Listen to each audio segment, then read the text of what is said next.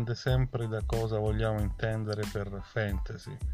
Oggi eh, le peggiori schifezze scritte da qualsiasi autore emergente o affermato in qualcosa che non è fantasy viene definito in tale maniera da critici letterari, tra virgolette letterari, che in realtà di fantasy non capiscono niente, non hanno letto mai niente e non ne hanno nemmeno la capacità per poter giudicare cosa sia il fantasy. Soprattutto non hanno la capacità di giudicare cos'è il buon fantasy e cos'è una semplice schifezza.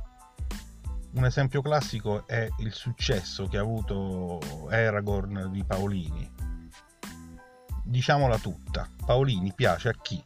A chi si avvicina per la prima volta a un certo tipo di scrittura, a un certo uh, tipo di uh, genere letterario. Quindi ai ragazzini di 12 anni che fino ad allora hanno giocato con, con le Wings, con Little Pony, eh, cagazzate del genere dove per fantasy i ragazzini intendono Ben 10, che non è fantasy. Quindi eh, critici letterari che non hanno mai letto un fantasy definiscono Paolini un grande successo, grande scrittore, ma di che?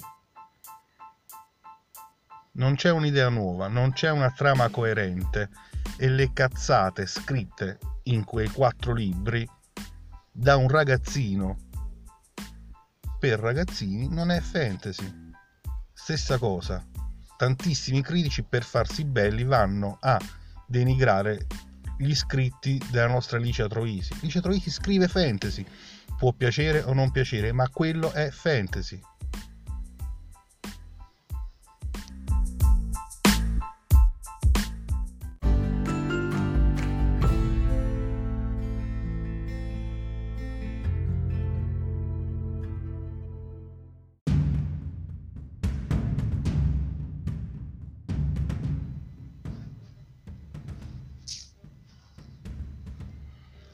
In, in parole povere, che cos'è il fantasy? Quando è che dobbiamo definire, possiamo definire una storia fantasy? In realtà è difficile fornire una risposta esauriente, una risposta esauriente per tutti, eh, perché non c'è una, una, vera e propria definizione formale e accettata da tutti del fantasy come genere letterario. Possiamo definire fantasy uno scritto, un'opera, quando nel suo cuore vi sono più elementi del sovrannaturale non spiegabili scientificamente, eh, in caso contrario si tratterebbe di fantascienza, eh, elementi che non necessariamente vogliono incutere paura, terrore, in questo caso si tratterebbe di horror, tuttavia tracciare dei confini precisi a cosa sia eh, il fantasy è praticamente impossibile. Però possiamo dare dei punti più o meno fissi del, delle regole 3, 4, 5 regole che possono permettere di individuare cosa sia il fantasy. Prima di tutto punto 1 il fantasy non è il genere letterario con gli gnomi, i cavalieri, i maghi, i draghi. O, o meglio non è solo gnomi, cavalieri eccetera.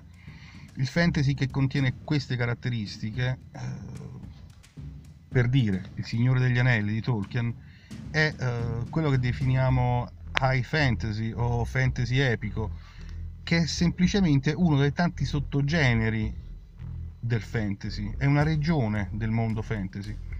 Elfi, stregoni, cavalieri, spade magiche, eccetera, eccetera, eccetera, eccetera, e soprattutto l'eroe senza macchie e senza paura, sono uno spicchio uh, della grande torta del fantasy. In realtà vi sono tante fette di torta fantasy. Possiamo parlare di fantasy metropolitano o urban fantasy come i grandi critici oggi definiscono. Eh, l'ambientazione non è più uh, in questo caso quella campre, campestre con le foreste, le praterie, eccetera, ma è la città, è il nostro, il nostro mondo di oggi. Urban Fantasy ci presenta cosa accadrebbe a tutti gli effetti se elfi o draghi prendessero la residenza a Torpignattara, a Spinaceto, a Roma, cazzi loro in questo caso perché durerebbero poco. E praticamente è come se le formule magiche, invece di essere scritte su grimori, biblioteche nascoste, in cima a torri, eccetera, eccetera, fossero disponibili al pizzicarolo sotto casa. Urban Fantasy è, in realtà è una moda più che un genere. Uh, nasce alla fine degli anni Ottanta e continua ad essere moda tutt'oggi tuttavia è un, un, bel modo di scrivere fantasy. Uh, basta ricordare Hein Lane nel 1940 che scriveva Magic Inc., quello è Urban Fantasy. Abbiamo il Dark Fantasy, che non sarebbe piaciuto a Tolkien, che pretendeva che le storie fantasy avessero sempre un, un buon fine, un lieto fine che tuttavia questa non è una regola come avviene nella, nella, narrativa rosa, tuttavia è spesso considerata una caratteristica del fantasy. Non è così, non è necessario e non è obbligatorio che il bene trionfi sempre sul male. Uh, ad esempio, quando il fantasy si avvicina all'horror, le storie diventano cupe, uh, con atmosfere poco solari, e non è detto che il nostro eroe riesca a salvarsi la pellaccia in questo caso abbiamo un Dark Fantasy che sinceramente certe volte ti viene la voglia di tifare per il cattivo. Abbiamo il romanzo paranormale, il paranormal romance dicono gli inglesi, eh, dove ficcano dentro una storia fantasy, una storia d'amore. Una storia d'amore dove però i personaggi, lui e lei, o uno dei due, non è un essere umano, è un romanticismo sovrannaturale, alla Twilight per, per, intendersi, con i vampiri che si innamorano invece di far fuori a pezzetti e dissanguare le fanciulle, vampiri che sbrilluccicano, eccetera, eccetera.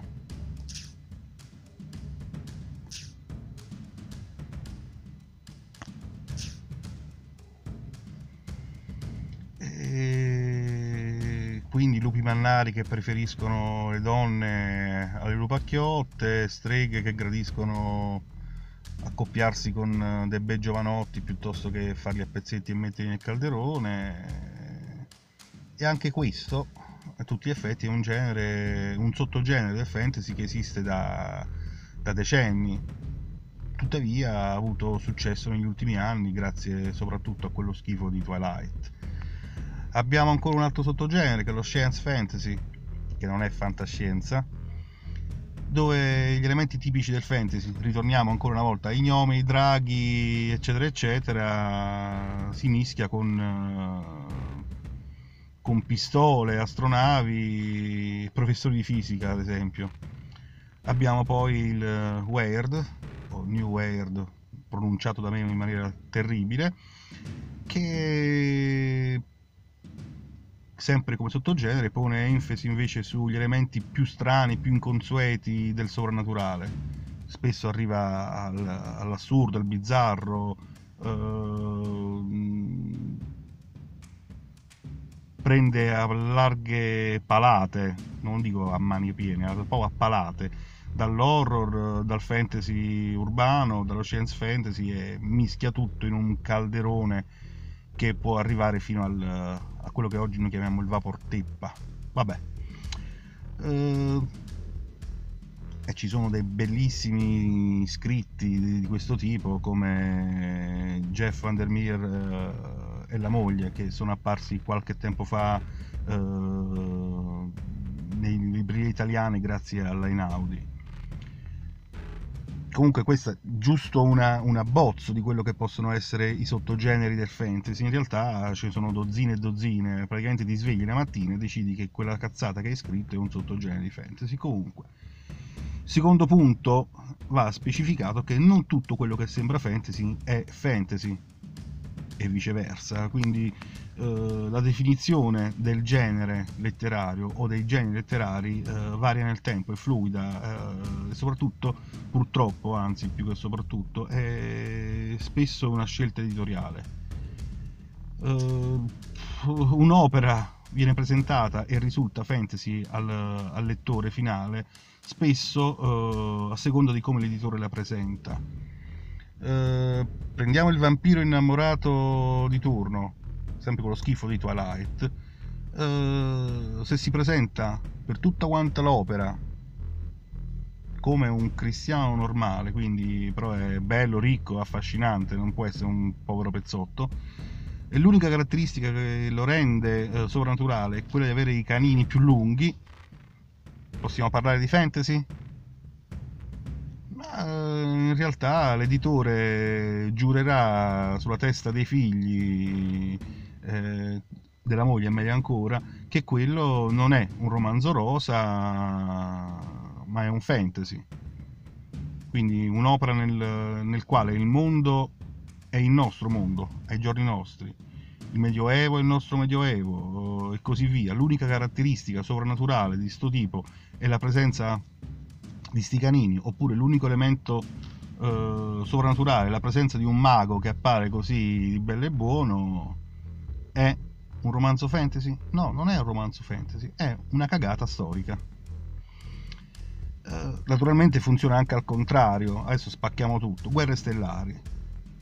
All'epoca che è uscito Guerre Stellari per la prima volta eh, andava di moda la fantascienza e è sempre stato catalogato come fantascienza, in realtà è science fantasy. Eh, uno dei fulcri della storia è la presenza di cavalieri che hanno poteri magici. Forza, non forza, chiamatela come cavolo volete, è magia lo stesso Signore degli Anelli, quando è uscito all'inizio, è stato spacciato come... È stato... si è tentato di spacciarlo come fantascienza. La Terra di Mezzo non era un mondo fantastico, ma un pianeta lontano. Oppure alcuni hanno detto è la nostra Terra rinata dopo la guerra atomica. Cioè, ognuno da... può dare la sua definizione. In realtà, se non è fantasy a Terra di Mezzo, cazzo è il fantasy. Soprattutto ricordiamo, punto 3, tra virgolette, il fantasy non ha un suo linguaggio particolare, quindi quando trovi dei nomi strani che escono dai dati di D&D, un linguaggio aulico, alto, un modo di parlare che sembra uscito da un libro di storia scritto da uno che non è uno storico, eh, frasi e concetti, vabbè, non sono queste caratteristiche del fantasy, possono essere al massimo caratteristiche del fantasy epico, ma eh, in realtà sono dei difetti dovuti a scrittori poco esperti che cercano di imitare quelli che considerano i loro maestri. Ma non ti basta imitare o plagiare Tolkien per scrivere fantasy. Esempio Paolini. Uh, quindi in parole povere, un qualsiasi personaggio del fantasy non è detto che debba chiamarsi per forza John o eh, Lungopasso o Albus Silente. O meglio, può chiamarsi Albus Silente, può chiamarsi John Silver, può chiamarsi come volete voi. Non deve per forza chiamarsi Ardon Guzunkal cioè scritto in questa maniera Ardon Guzunkal oh, cazzo questo sicuramente è un libro fantasy perché il personaggio ha un nome strano. No è soltanto un libro scritto da un cretino che mette un nome di merda a un personaggio. Comunque quarto punto questa è la cosa che mi fa incazzare il fantasy viene visto come un genere per ragazzini no cazzo il fantasy non è un genere per ragazzini o per ragazzi o meglio ancora, viene visto in tale maniera, soprattutto da noi deficienti italiani, perché, perché siamo italiani. Comunque, nei paesi occidentali la fascia d'età eh, nei quali si legge di più è proprio quella dei ragazzini, degli adolescenti. Se sti cazzo di ragazzini trovano una moda dovuta agli editori che spingono per pubblicare opere adatte ai ragazzini per massimizzare i guadagni, e non parliamo di l'abitudine tutta italiana di spezzettare i libri in due o tre volumi, eh, Mondadori, eh, porta a far sì che opere come Harry Potter o eh, i film tratti dal Signore degli Anelli vengano eh, viste come opere per ragazzini. Harry Potter non è per ragazzini, è la moda del momento, del mercato editoriale che ha fatto sembrare Harry Potter per ragazzini questo ha portato a far sì che il mondo editoriale italiano soprattutto venga, sia stato invaso da opere che eh, sono fruibili da quante persone più possibili, ma soprattutto da un, uh, un, un pubblico uh, adolescente o preadolescente. Tuttavia la narrativa fantasy non è per le sue caratteristiche, per le caratteristiche intrinseche, pensata per gli adolescenti, ma nemmeno per i bambini. Il fantasy è per gli adulti. Nulla vieta a un ragazzino di 11 anni, 10 anni, di leggere un libro per adulti il fantasy è narrativa seria, con idee che possono essere troppo complesse spesso o troppo controverse per un pubblico non adulto. E quindi non si tratta di storiere di fantasie per fanciullini, per niente. Il Signore degli Anelli non ha nulla di libro dei ragazzini. Harry Potter presenta morti, presenta eh, elementi di politica, di sociologia, forse il primo libro, i primi quattro capitoli del primo libro possono far sì che Potter sembri un libro per ragazzini, ma non è così. Ma soprattutto, 5, il fantasy non è narrativa di serie B. È vero che probabilmente la qualità media eh, delle opere fantasy è inferiore, ammettiamolo, a quella di altri generi, eh, ma questo non dipende dal fatto che si tratta di per sé di un genere disgraziato scritto da disgraziati, la poracci. Dipende dal fatto che scrivere fantasy, scrivere bene fantasy, è difficile. I lettori sono scettici di fronte a certi eventi, a certi personaggi, a certe situazioni che sono chiaramente impossibili. È quello il fantasy. Renderle concrete o abbastanza concrete da emozionare è un lavoro notevole, non è alla portata di tutti, cioè non tutti siamo Tolkien, non tutti siamo Elaine, non tutti siamo un Asimov. Scrivendo un giallo è semplice convincere un lettore che un marito geloso può uccidere la moglie, piglia il coltello e dà una, una botta in petto. No, ogni lettore conosce gli elementi di una storia del genere, anche perché lo vedi in tutti i telegiornali praticamente. Devi semplicemente metterli in ordine e combinarli ma ipotizziamo che il marito sia un fantasma, la moglie è un'orchessa, la storia si svolge sopra un'isola un, con un castello volante sospesa eh, sul mare fatto di ossa di balene. È tutto più complicato far digerire la vicenda al lettore, quello è fantasy. Quello è fantasy. È più difficile, però è anche molto più divertente. Quello è fantasy. Quindi eh, che cos'è il fantasy? Il fantasy è una nuvola in mezzo al cielo di tutti gli altri generi narrativi. È una nuvoletta come le altre. Una nuvola fatta di draghi, di castelli, di città, di continenti, ma anche di funghi antropomorfi eh, che parlano e camminano, tipo quelli di Mario Bros, presente? È una nuvola che ha i suoi filamenti e di volta in volta questi filamenti vanno a solidificare la fantascienza, l'horror, purtroppo il rosa, il giallo e qualsiasi altra forma di opera narrativa. Bon, il fantasy è questo. Amen. Buonanotte e buona fortuna.